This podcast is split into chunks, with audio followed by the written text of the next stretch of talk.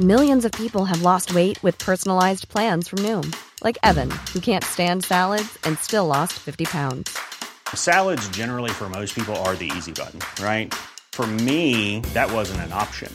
I never really was a salad guy. That's just not who I am. But Noom worked for me. Get your personalized plan today at Noom.com. Real Noom user compensated to provide their story. In four weeks, the typical Noom user can expect to lose one to two pounds per week. Individual results may vary. Millions of people have lost weight with personalized plans from Noom, like Evan, who can't stand salads and still lost 50 pounds. Salads, generally, for most people, are the easy button, right? For me, that wasn't an option. I never really was a salad guy. That's just not who I am. But Noom worked for me. Get your personalized plan today at Noom.com. Real Noom user compensated to provide their story. In four weeks, the typical Noom user can expect to lose one to two pounds per week. Individual results may vary.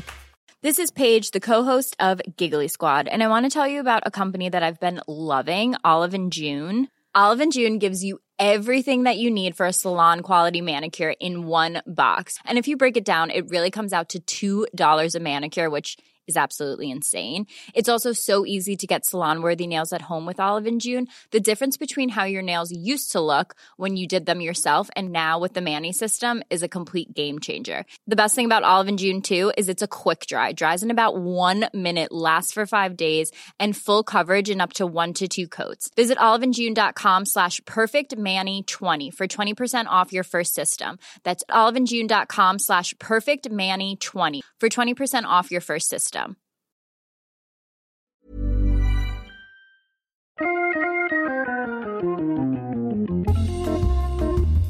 Welcome to Wood Talk for woodworkers by woodworkers. Now, here are three guys who, if combined, would make one hell of a woodworker Mark, Matt, and Shannon.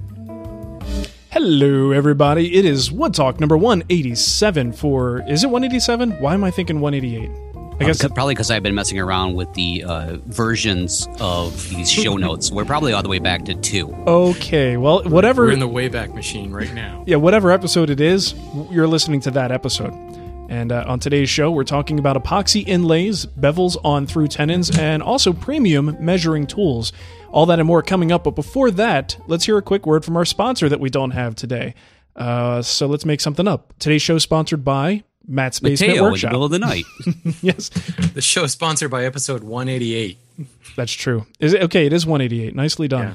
Good correction after the fact. Thank you. Sure. And I should mention, uh, we mentioned it a couple times already on previous shows, but you can sign up for email notifications if you want to get your Wood Talk episode on directly in your inbox. Uh, and that's all we're going to use that for. You just go to woodtalkshow.com, look over in the left hand side, and you're going to see a little sign up form. Just give us that email, and we will send you a notification as soon as an episode is published and that's pretty cool. And also, if you're there on that page, look on the left hand side and you'll see our recurring and one time donation links if you want to help support the show, because that kind of thing is always appreciated. Give us money. We like that. Muy, muy appreciated. That should be like a tagline for the show. Give us money. Give us money. It makes us We happy. like it. All right, so uh, let's jump into what's on the bench.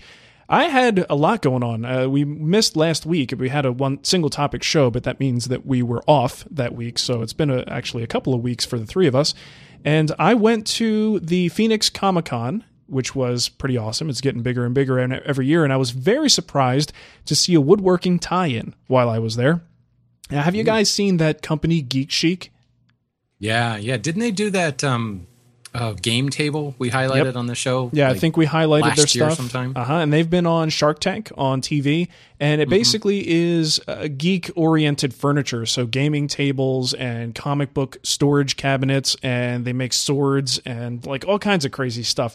And, and these tables are really fantastic. Just if you if you are a gamer, Uh, the funny thing is I don't know how many gamers have enough money to afford a table like this right. ultimately. Uh, but yeah, it really just I guess geeks who grew up is what this comes down to, like who Nice. who, who could buy that kind of furniture and uh, really beautiful stuff. But at the very least, you got to walk away from this inspired, thinking like, wow, what a niche they found, and they seem to be doing pretty well with it.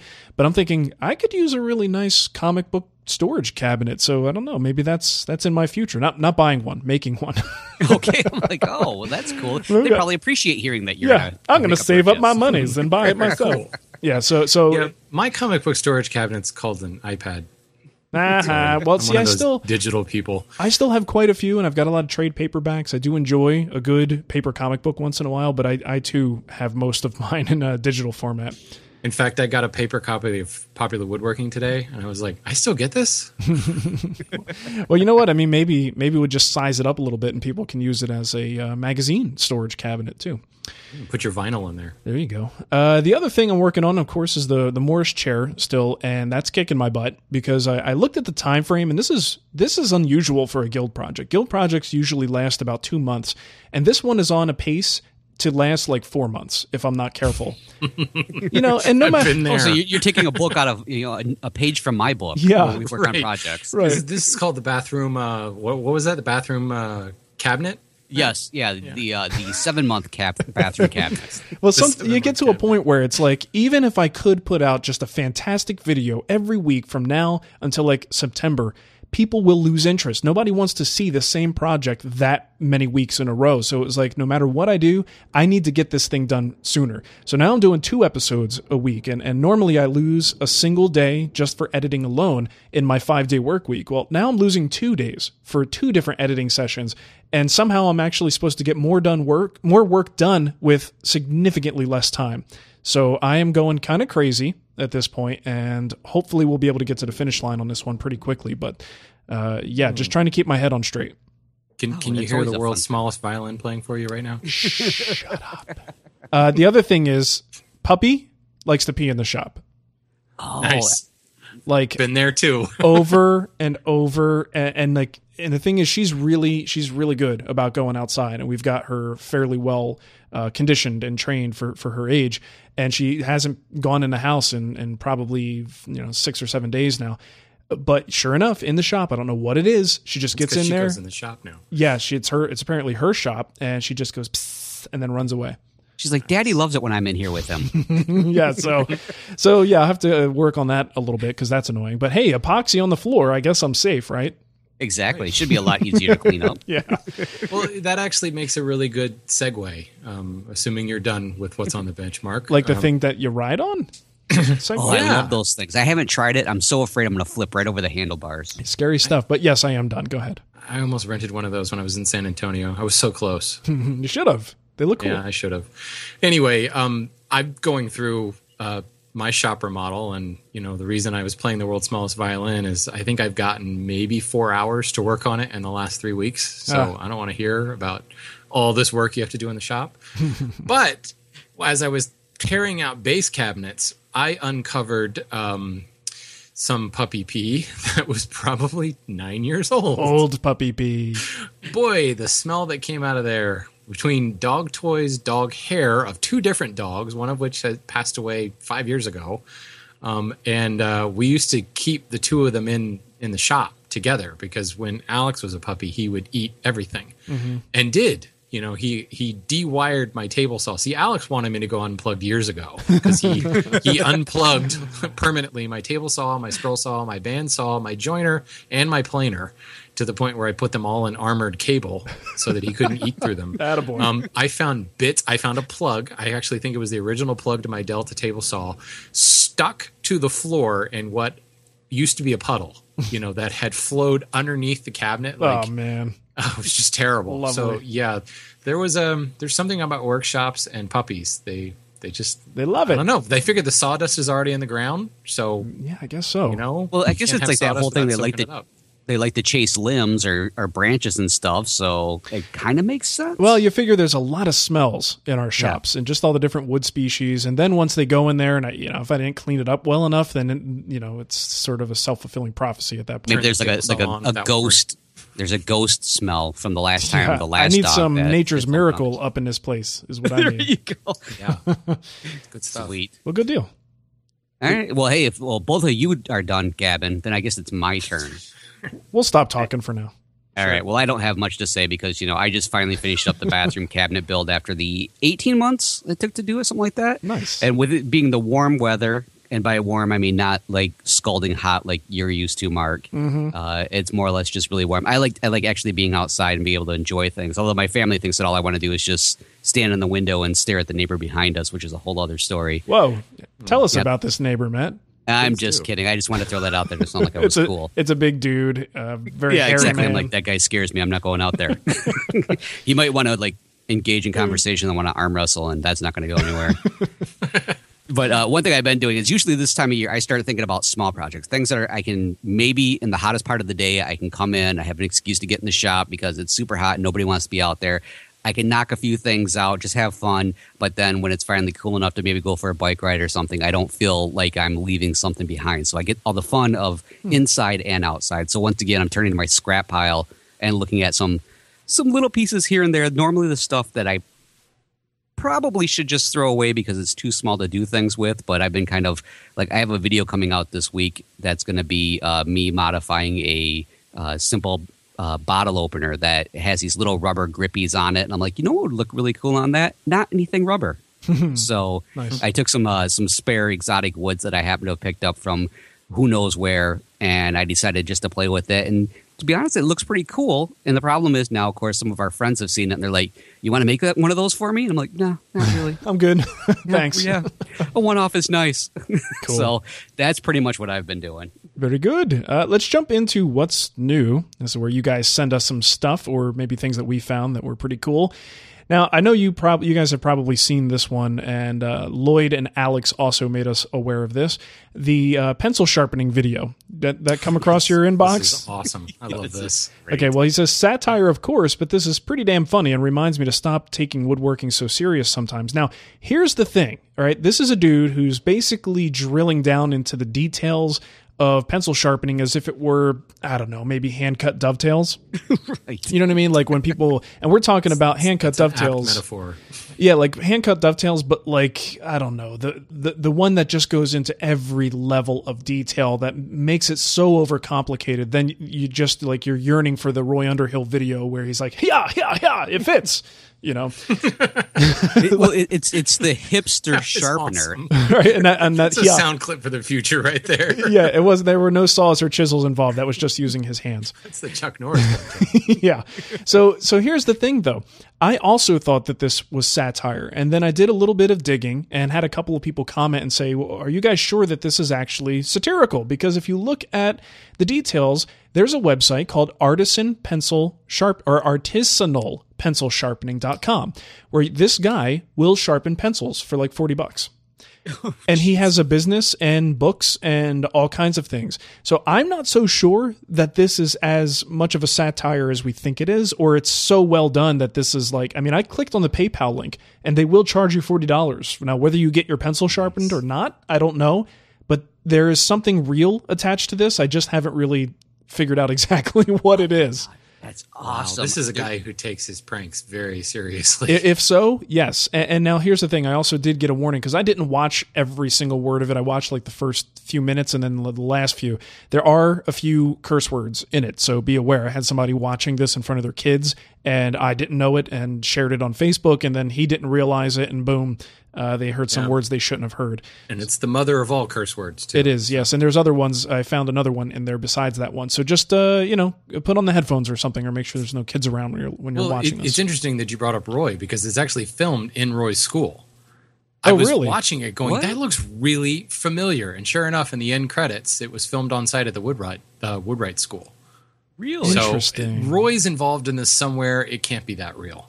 I mean, come on. Uh, man, I don't know. I don't know. Well, if anybody knows the like truly knows the lowdown on this, let us know because I have. I'm very curious now. I have my doubts about it, but Man. I might You know, have that- forty bucks just to just to just to see. just to piss away, you frankly. know, between between the combination of talking about like forty bucks for a pencil to be sharpened and then using the word artisanal, it reminds me of I joked around with my friends about this, and it, because I heard an article about artisanal toast. And I said we need to bring it to West Michigan because you're getting like about five to six dollars a slice just for basic toast, and all you're paying for is somebody to put the toast in the toaster and then go from there. Man, I should be charging Mateo a lot of money every morning. I make him a peanut buttered artisanal piece of toast. There And- you go. And And just you should remind him, like, you know what? When when you get old enough, here's a bill. here's your bill, son. All right, let's move on to the So- next one. All right, we have this one that came in from Rick. Now, it's been a little while since I watched this one. It says a surprising take on the idea of router rails. Well, it's not the router rails or what he might be thinking is the router rails that I think is a surprise on this one. The actual name of the video is Super High Gloss Table from Tree Limb Repurposing, Reclaiming, Prepper, Woodwork, and then it gets cut off.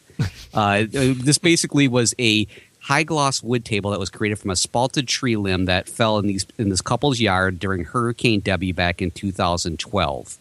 And the thing that is really interesting about this, they're literally backyard woodworking, and it's a husband and a wife team. They've got the shop set up in the backyard. They took this limb.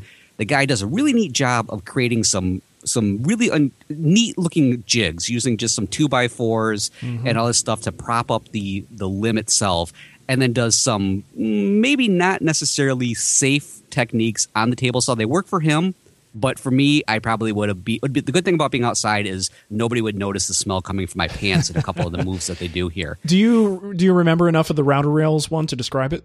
I don't even know, but the thing is, as I'm watching this, they take the pieces and in order to clamp up these boards that they've actually cut from from the limbs, they use their car as a clamp.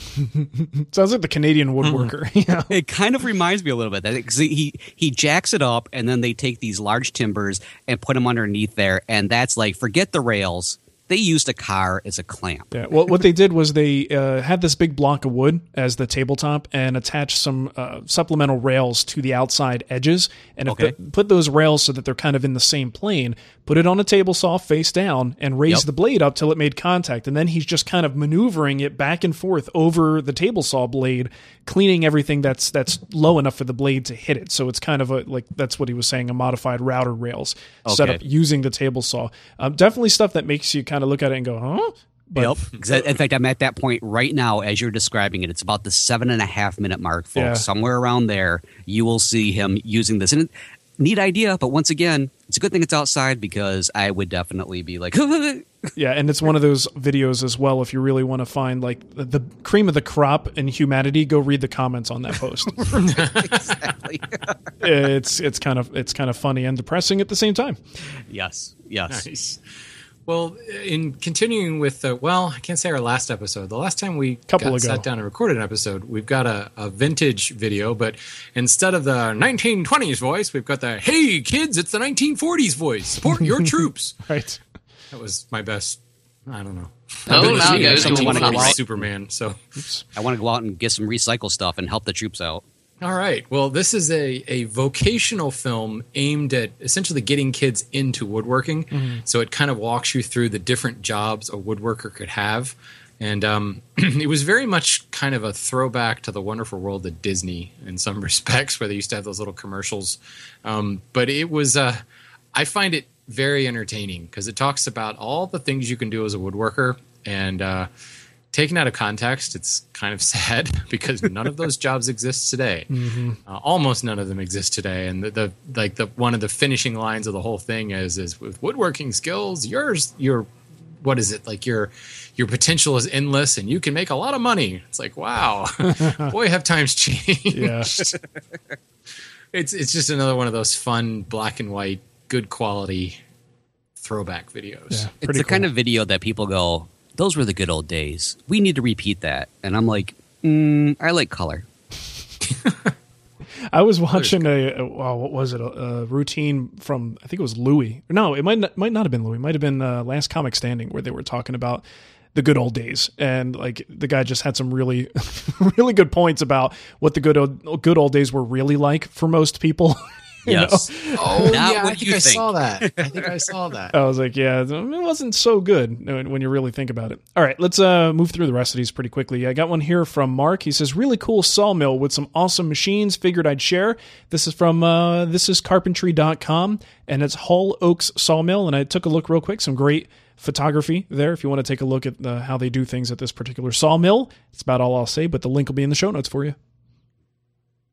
Oh, and this one came in from Corey. Uh, now, this is kind of neat because I know people are always asking for about new content and where can they find some great shows and stuff like that. And Corey says, I have not been successful at trying to make a side income from woodworking, and really the, there is very little information I found to help with. So I decided to try something new. I went and started a podcast. Uh-oh. I've gone and, what was it? What? Don't do that. I know you're going to compete with us, and next thing you know, we're out of business, Yep. or we're we're breaking your legs, getting you out of business. Anyways, though, Corey goes on to say, I've gone and found people who are making their living through woodworking, and many of them are through my local Woodworkers Guild, and interviewed them for a podcast. So I'm hoping to create this as a resource for anybody interested in trying to make money with their woodwork. Now, the name of the show is the Craftsman, Craftsman, Craftsman's Road, and you can find that at craftsmansroad.com. Well, of course, we'll have a link into it, uh, link for it, and let's see, he already has one, two, three, four, five, six like six episodes up. Uh, I had a chance to listen to a couple of them, and they are they're they're, they're pretty decent. Um, you you definitely see they're going from like a half hour to an hour long, and it's just it's often fun to like listen to our fellow woodworkers talking about stuff that they're doing, especially professionals that this is their livelihood, and they seem to really know what they're doing. So we want to mimic that. Totally. Yeah. Well, that, that's probably going to change soon because Corey's contacted me about interviewing me. So as far as the know what they're doing part, uh, yeah, that's going to change. Okay, That's well, it. in episode eight, just skip over that one if it starts with Shannon. There you go. Nice. And hey, if you get a chance, uh, what's his name? Corey. Corey, yes. Add a add a button at the top, Corey, that says like episodes or podcasts or something, because it actually took me a while to figure out how to actually get an episode to listen to. Yes. You know, if you click Yeah. on the buttons, it just changes the the header image, and then you got to click again to actually get to an episode. So if you could just kind of get like some kind of archive button that I can quickly see all the different episodes, that'd be awesome. Yeah, um, what he said. I think you're just technically challenged, Mark. Is there an issue? It might be. It could very well be. Could be. Anyway, I- I'm getting old here, so We've got a, another video from Andy, and he did uh, a table build that he's calling the fossil table. And this is uh, this is well worth your time. It's a 14 minute long video, and good. it basically. Um, since since we're critiquing people's sites and videos, uh, Andy, there there is a thing called an edit button, and um, Oh, see, now you had to be mean about it. I was Ow, I was- Shannon. I was You constructive. said that about finish. you. Let me finish. The video is awesome. He puts the whole thing in like super fast motion. So it is there's I I personally wanted to hear Benny Hill music behind it. I thought that would have been really cool. But the table he builds is outstanding. beautiful. And there actually was a comment in on YouTube that's like, was there a technique you didn't use on this? And it's so right because he, he does everything from um, bent lamination to steam bending to inlay to carving, miters, um, off 45 miters. He does banded miters. Um, man, it's just nuts. There's so much goes into this table. He does like a pour on epoxy type finish to cover up the fossil on the top. But I just found it funny because there were moments that um, I saw a couple of moments in the hand tool sections where like he was, you know, when you first start using a plane, you kind of set it really, really shallow and you advance it slowly until you start getting the cut. Well, like that was in there. And like him knocking the tape off the table and like rooting around on the floor to pick up the tape, that was all in there, but in really, really fast motion. I just found that really funny. So actually, now that I think about it, don't edit because that was really quite funny to watch those little things. The stuff that like normally you would edit out, like you know when the dog runs into the shop and you end up throwing a toy with him. It was all there. It was just in really fast motion. Sometimes people But- want to see all that. It was just really cool because you have you really don't know what he's building. I mean, you know it's a table because it says it in the title, but you can't. It's it's a very um, contemporary design, so you you really don't know how it all goes together. He starts out by laminating something, which you don't even realize he's laminating at first. You just see him gluing stuff up, and then suddenly you see him flip it up and throw it into a form. You're like, oh, okay, he's doing bent lamination. You're like, what did what is that he's bending? Right. Then he goes somewhere and totally entirely different and does something else, and then he starts like really cool technique of using. Actually, I think it was his laptop, but he put tracing paper right on an image on his laptop and trace the fossil right off the screen. Which I thought, I don't know why I never thought of that. What a cool idea! So Dude, it's just le- can I tell you something about that? I did Yeah. that. I did that in a video once, and I got so much crap for that because everybody's like, "What's wrong with your printer, man? You, I can't believe you're putting tracing paper on your screen. Why didn't you just print it out?" I'm like, "Cause I didn't want to waste a piece of paper. What's the problem? Shut up." Uh, but yeah, so at least I know I'm not the only person who thinks that that's a good idea. but man, I my so problem much is, is I would for do it. it on my iPad and I would use like the stylus and it would just keep moving around underneath. it. Like, What's going on? Nice. All right. Anyway, um, yeah, Andy, good stuff. um, it's relatively new channel. I think who's only got a couple of videos there, but if this is indicative of what's to come, subscribe to that channel. It was a really cool build. Unless you don't like watching videos that aren't edited. Yeah. Oh that- gosh, those drive me nuts, man. Do you know what I'll say? What was really refreshing is the number of views on a 14 minute video. And I know we've talked in the past about how YouTube is like five minutes or or pay the price. Yeah. Um, maybe maybe it's just five minutes or really really good content. Maybe that's my problem. That's it. I just need to create better content. Better content, or it just has to go faster. there we go. Do everything faster. Um, 800 percent speed. That's it. All right, let's move into the poll of the week by our buddy Tom Iovino at tomsworkbench.com. This week's poll is about repairing antiques, and uh, Tom wants to know have you ever done it? And there's a bunch of different answers, and you can click those answers. And uh, it's there's really not a whole lot here because uh, I just posted it uh, like a couple hours ago. Uh, but you can go see the results of that, find out what your fellow woodworkers are doing in terms of uh, repairs and restoration. It's a good question because I think a lot of us are kind of, uh, whether or not we want to do repairs and restoration, family members and friends kind of just assume because we build furniture, we also know how to fix it. Um, Which is not always the case, but I think we've all taken on that one or two jobs that we regret. you know, like, oh, why did I do this? One or two. I wish I could keep it to just that few. Yeah. Um, all right. So here's a new segment for the show. Now, some of you may remember that uh, Matt and I sort of branched off and did a review show once in a while, and we uh, just kind of did it in our spare time. Unfortunately, there's just not a lot of time to spare these days. So, what we decided to do, because we have just we got a lot of DVDs to go through here, and we want to continue to review them. We thought we would just throw it in as a shorter segment here and include Shannon, of course. Unless maybe we just do the show and have Shannon like take a five minute break. Would that be Give nice? it a drink. Uh, so yeah, we- Alex needs you. yeah. So we decided to uh, to include it in the regular Wood Talk show, and uh, it's not really going to be an in depth review. It's just going to give you sort of a heads up what you can expect from this particular thing. And uh, hey, it may not even be DVDs. We might do downloads. I mean, DVDs are becoming actually harder and harder to get these days.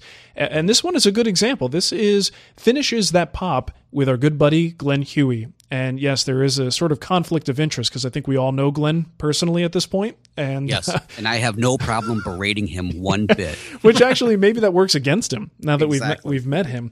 Uh, but yeah, Glen's a really nice guy, lots of experience to offer, and I think this video uh, really shows that. It's 44 minutes long, and it's purely focused on his method of getting that beautiful dyed popped grain look on tiger maple.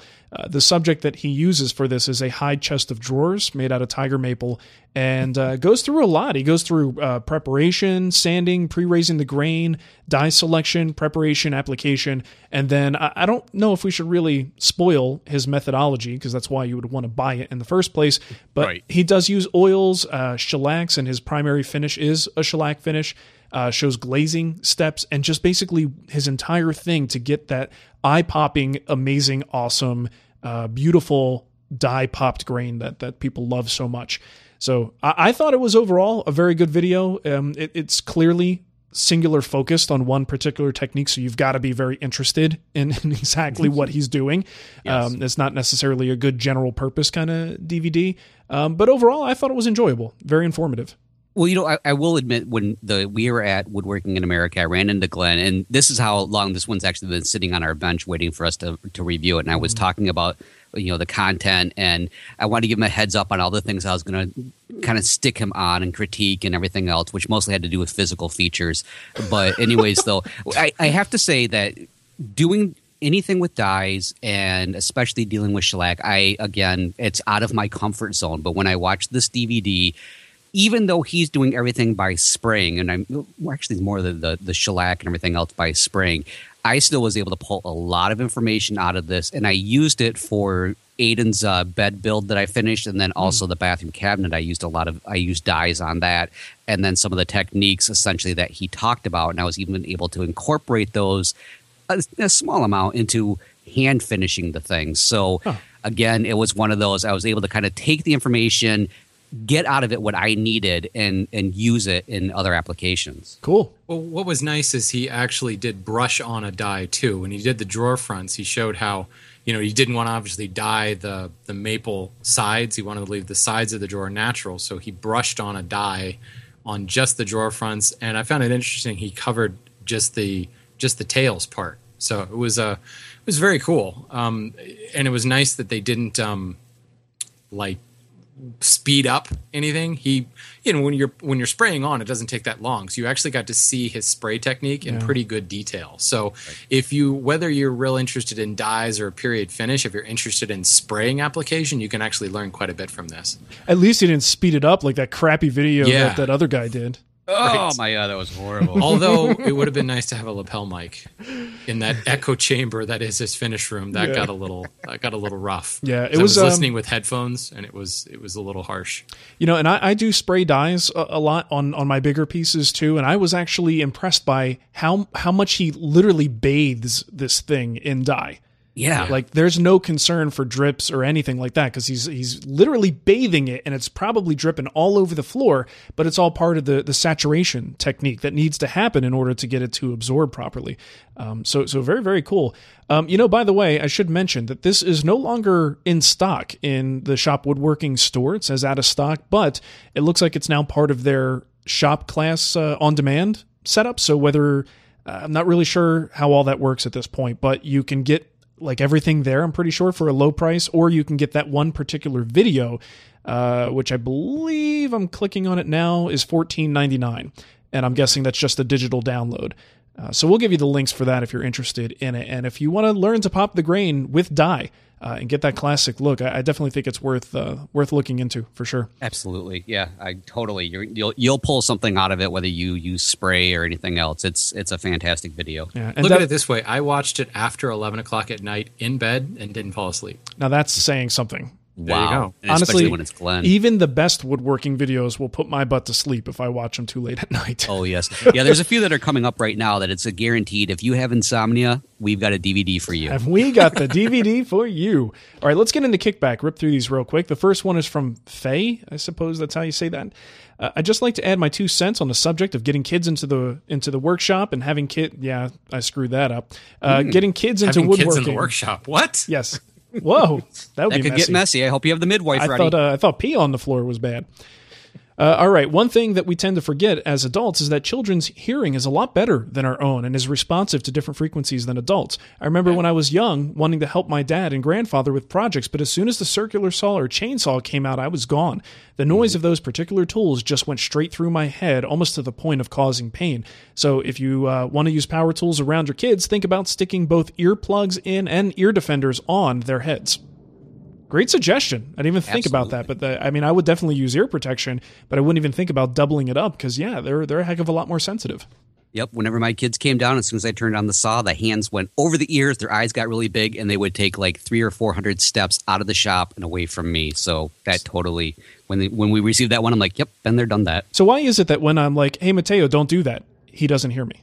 Oh, uh, that's called selective Oh, hearing. He learns that from his mom. yeah, exactly. So we, oh hey, uh, we had this one from Mike, and Mike says, when my daughter turned four, I made her a workbench to sit next to mine. Here's a pic. Well, you can't really see it right now because we're talking about it on audio. It's one of the It's downsides awesome. to audio. I'll put It I'll put the link really- there. It's so good. It's cool. So, anyways, Mike goes on to say that she's six now and shares the bench with my three year old son. We haven't actually made anything, but they love puttering and dinkering around with the tools. The pleasure of driving in nails and cutting boards seem to be enough at this stage. And having them in the workshop lets them get a familiarity with the tools and how to use them properly, and also reminds me to make safe choices. The best part is that I have a no temper rule. Well, see, now I could never visit Mike's shop. Forget that. So the no temper rule is if either kid starts to lose their temper, which is not uncommon with three to six year olds, workshop time is over and we go back upstairs. It makes the workshop time a peaceful experience and also prevents having an angry three year old chasing the sister around with a hammer. Hey, Ooh, really good idea. definitely Wow. good policy.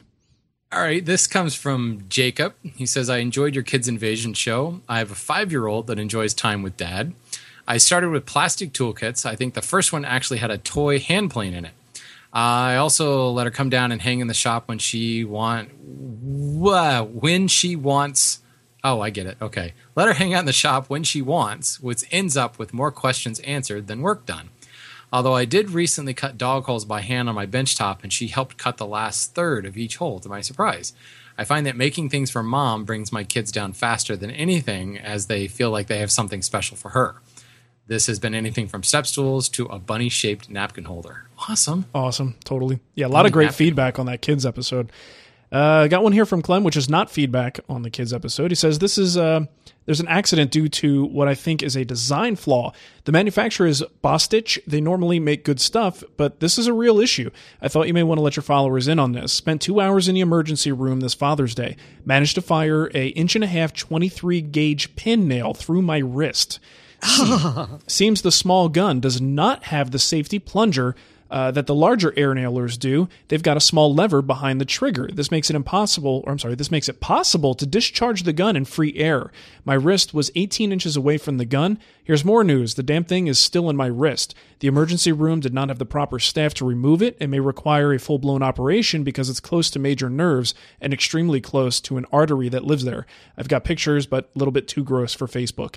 So sorry to hear about that, Clem. I have that exact model that he's talking about, and it basically is just a double trigger safety. Uh, but he's right. Uh, most of the other nailers will have that little uh, spring loaded dealy in the front, so that even if you push both of the things, uh, you can't get it to fire unless it's in contact with something. Hopefully, not your finger or anything on your body. Usually, a piece of wood. So interesting stuff. Wow. Now uh, that that it seems like the safety feature is there, but not the one that he was expecting. You know, uh, that's rough. That's really bad. Wow.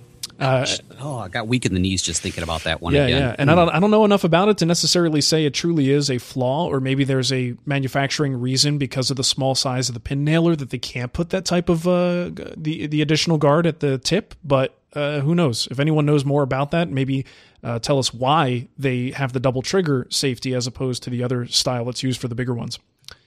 Okay, nothing in voicemail today. Nobody loves us. Let's move on to email. Uh, David says, I've always been very interested in pieces that have intricate inlay work. While it's not a skill that you could put to use on every project, I've recently discovered while reading early editions of popular woodworking that you can interchange dyed epoxies for inlaid wood strips. Have you guys tried this, and what are your thoughts? I think the darker color epoxies would look really neat and really pop off the neutral wood color. Uh, in one of your recent episodes, Shannon mentioned how easy it is to hand plane epoxy versus dried wood glue. So, in filling the grooves with epoxy, I would be less concerned about finish prepping the surface. Uh, also, with the epoxy, you wouldn't have wood grain as with typical wood inlay. But I think it's uh, in the right project that it could be really cool. So, uh, you know, David, I also think it's really cool, but it definitely, you're absolutely right. It's got to be the right situation because sometimes it just looks weird. Uh, it, it yeah. definitely is not it's plasticky. Yeah, I mean it's mm-hmm. epoxy, it's resin, so it, you really have to have the right application for it. Um, but what I would recommend for you to look into is get the right epoxy. You want something that's very pourable. Uh, so West Systems epoxy is a great choice. If you just use like five minute epoxy, you're going to have air bubbles and all kinds of crap. Uh, even with the West system, you have to be careful not to get uh, too many air bubbles. You might try to do something to like vibrate the surface to work out any bubbles, or I've heard folks using a little bit of heat, like a, a, a one of those heat guns, or I don't know, you want to take a blowtorch to it. There's a little uh, torch, just burn it up. But I think people actually do that. Um, that quick heating will force the air bubbles out, so that that's one thing you do have to be careful of because you don't want to have to reapply it a second time just to get all those popped air bubbles that create a little uh, little defect there. Uh, the other thing to look into, and I think we've mentioned this on the show, is Inlace. Uh, and that's a company that makes a sort of epoxy resin mixture uh, and it's got this stuff ground up into it that has color and all kinds of effects. So if you're looking for something that maybe you want a marble effect or just something more visually interesting than a resin with dye in it, uh, look into Inlace. And if you see what they make, then you might think of other ways that you can make your own. Maybe I've heard of people getting pen blanks, which tend to be made of all kinds of weird acrylics and, and weird things. You might be able to take like a, a rasp or a grinder or something and make your own powder that you can then mix with an epoxy and kind of make your own. Uh, but yeah, it's, you know, it's, it's cool stuff. I've only, but I've only ever done this to like cover up an issue. Um, yeah. Never, never as a decorative thing. But sure. like for instance, in cherry, I've had wormholes or things like that, and cherry also has those dark pitch pockets. So I'll take you know some sort of dark dye, yeah. dye some epoxy. You gouge a little hole to make the wormhole a little bit bigger. Pour some epoxy in there, and ta-da! Instant pitch pocket. So um, that worked great. So I can't I can't imagine why it wouldn't be a cool decorative effect either.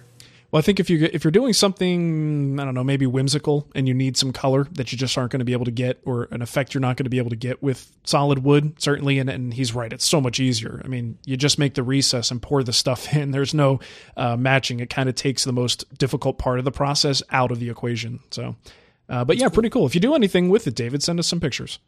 Yeah. Well, here's another email from David, and I assume I don't know. Maybe it's the same guy. Maybe he inadvertently is getting two questions answered. It's I don't know. it's also possible that there's more than one David. what? no. I'm just I don't know. eh, Statistically, maybe, maybe guys keep an open no, mind how here. many No, letters are there in the see- alphabet? See, my oldest brother's name is David, so there can't be another one. This must. Oh, Yeah, you So, might be right. Hey, hey, bro, what's up? Um, uh, he's currently in the milling process of making two Craftsman inspired bedside cabinets. I'm very fond of the look that you get with through tenons. What I'm having difficulty with is how to knock down the edges with a chisel and not get any chip out. So I think he's talking about that kind of pyramidal look on the end of the tenons. Yeah. I've sharpened my Narex chisels to 8000 grit on my ceramic stones. They're sharp enough to remove hair on the back of my hand.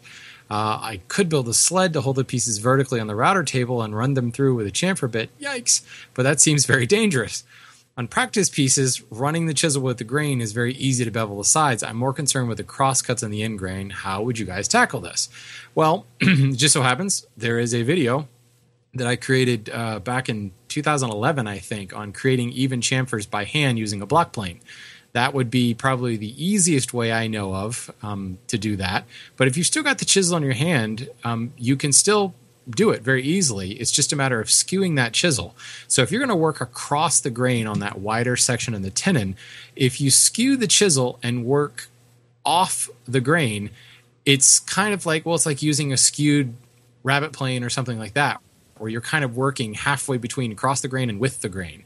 And if you work in from both sides, kind of work towards the middle, uh, you don't have to worry too much about the spelching blowout on the end of the piece.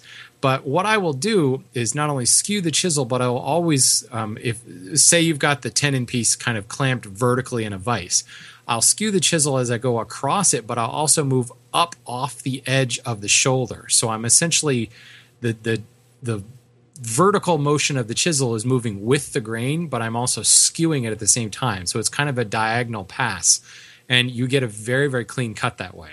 Um, if you're you know taking hair, if you're shaving with the chisel, your chisel is sharp enough. I don't think it's a sharpness issue, but what you just need to do is is work with the grain, and if you can't compromise and kind of work halfway across and halfway with the grain. That was that would be how I would do it with the chisel. It's kind of hard to describe um, over audio. So check out the the video. There'll be a link in the show notes that just shows you a, a really good repeatable way to do it with a block plane, and uh, that should set you up.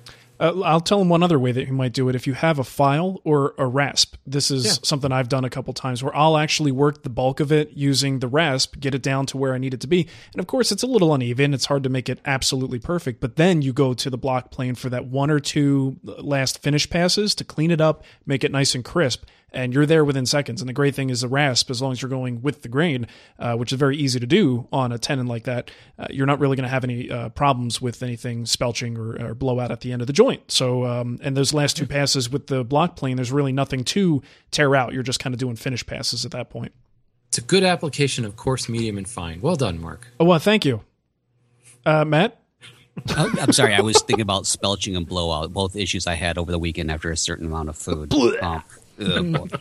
anyway, so, so this last question came in from Alex, and Alex asked, "I'm not a stranger of buying expensive tools since I bought a Domino, and I have a few neat Veritas tools that I quite enjoy, but there are a few hand tools that I, I just don't get the prices. One example I think of is a Starrett sliding bevel gauge. I can't find those at a big box store for. Wait, I can find those at a big box store for fifteen dollars at most." Andy, I'm- Alex, I'm pretty sure you're not finding the Starretts there. Uh, maybe a Starrett knockoff.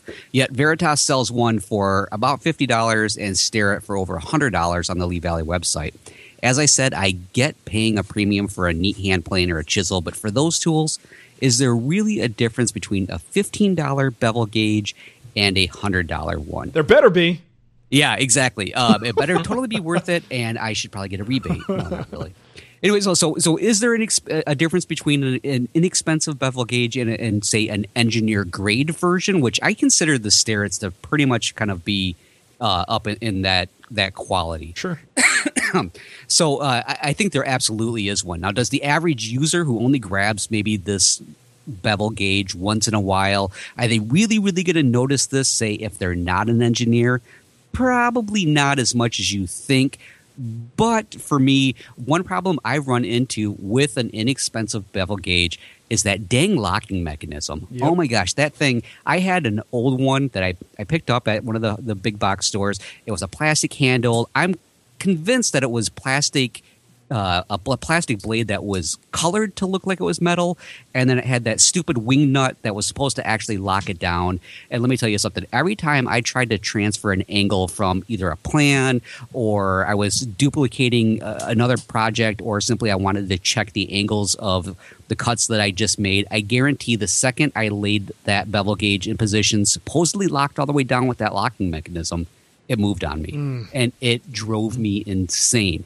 So that to me is the biggest thing. Typically with these inexpensive gauges, you know, they just have the worst locking mechanism ever made. In fact, I'm convinced that they're like, um, if it's above this, if it's below this certain price line, put the super crappy one on. In fact, we'll go out and get you some more crappy ones. and so you put that right on there and you can listen to them screaming from miles around. A Now- lot of times they have like a little knob that you twist that as you twist and tighten it actually changes the angle.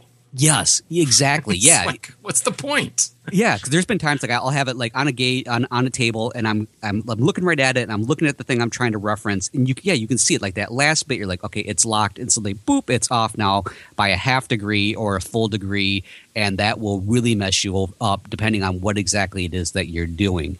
So when it comes to certain tools, obviously to me, you know, I don't use them that often, but marking and measuring tools, they for sure are one of those things that you want them to be reliable because uh, you're counting on them to make sure that things fit the way they're supposed to.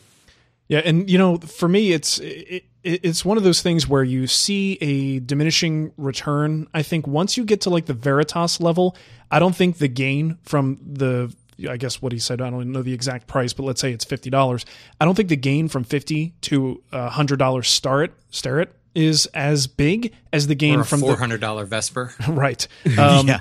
I don't think it's then as that's big. just bragging rights. yeah, exactly. Although Um, those are pretty. but I don't think it's as big of a gain as you get going from the $15 Home Depot to the Lee Valley level. Right. Uh, because the, for something that you use so frequently, at least for me, I've got uh, a couple of gauges that I use on every single project, not just for measuring, but I, I use it for tool setup. I want to make sure that it's absolutely square every single time. And as many times as I'm going to tighten and loosen that thing, if it's not milled well and engineered well, eventually it's going to go out of square and I'm too lazy to constantly check it all the time. So I want to make sure that I can trust it. And that's why, for me, spending a little bit extra gives me that little uh, insurance policy that I need to make sure that my work is accurate as I go forward. But I've I've had one of the um, wasn't a sliding bevel gauge, but it was just like a a little uh, what do you call it?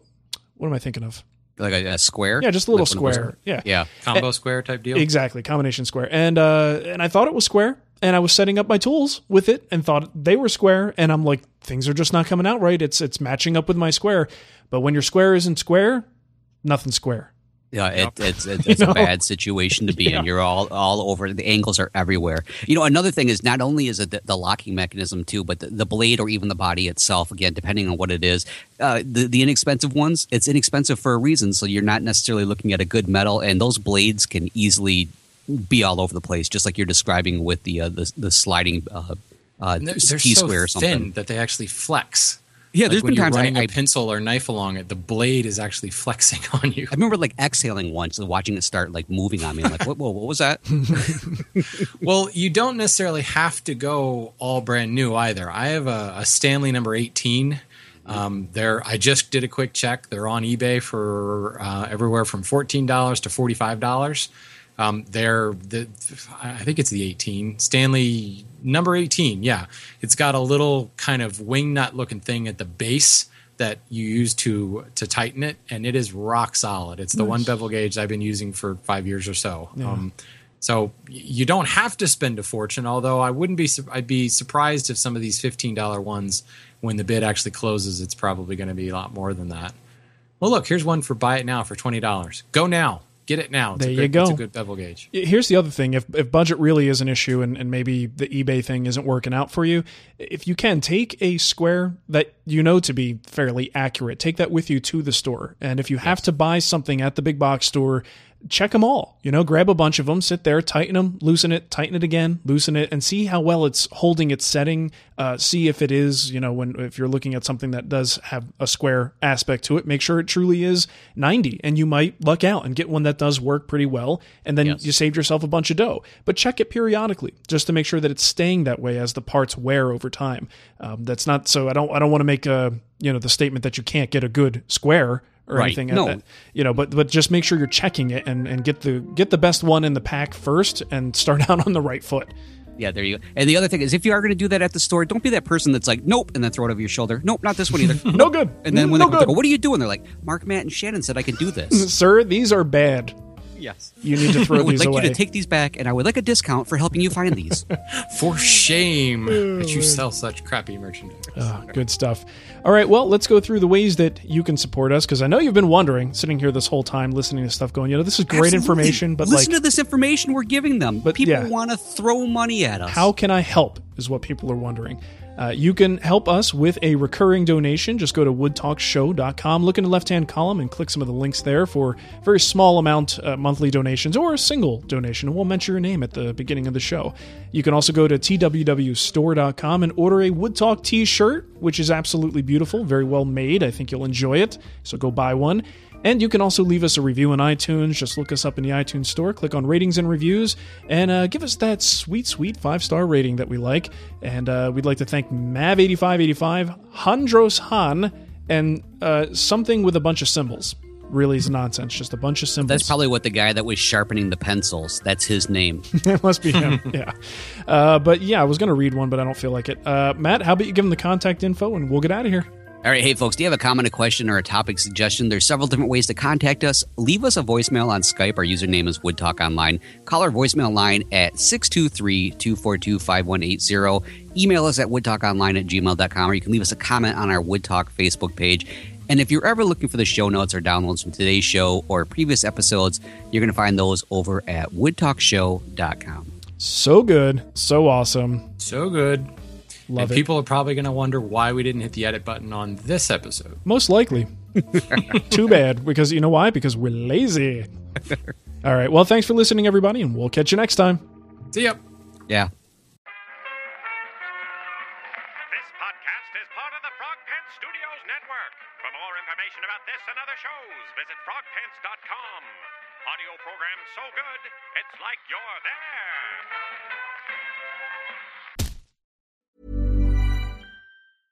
Hey, it's Paige DeSorbo from Giggly Squad. High quality fashion without the price tag. Say hello to Quince. I'm snagging high-end essentials like cozy cashmere sweaters, sleek leather jackets, fine jewelry, and so much more. With Quince being 50 to 80% less than similar brands. And they partner with factories that prioritize safe, ethical, and responsible manufacturing. I love that. Luxury quality within reach. Go to quince.com slash style to get free shipping and 365 day returns on your next order. Quince.com slash style.